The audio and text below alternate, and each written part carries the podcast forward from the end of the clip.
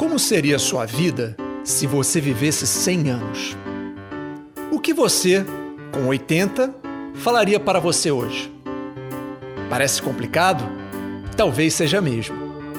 Refletir sobre essas e outras perguntas é a proposta do livro A Vida de 100 Anos, da escritora Linda Gretton.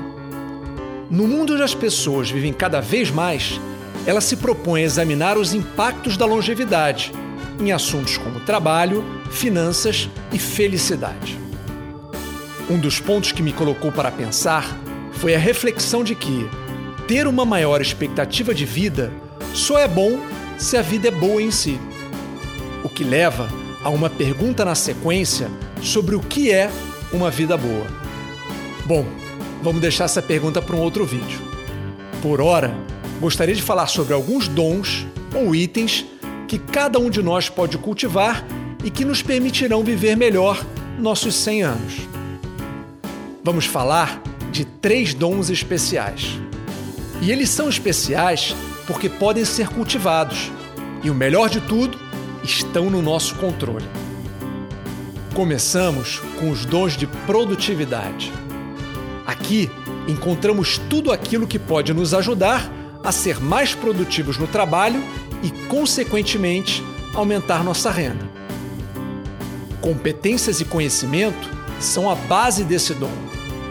Escola, treinamentos, experiência de vida e muita prática disciplinada são chave se quisermos aumentar nosso conhecimento ao longo da vida.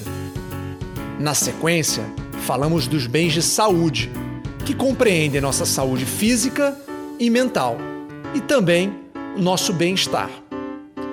A associação imediata é com o cuidado com o corpo, através de esportes, atividades físicas e uma boa alimentação. Mas desenvolver o bem-estar também significa cultivar amizades, laços familiares e relacionamentos saudáveis. Para fechar, uma vida longa não será plena sem os dons transformacionais. No mundo em constante evolução, e que muda numa velocidade cada vez maior, a única certeza que temos é que o futuro será completamente diferente do que é hoje.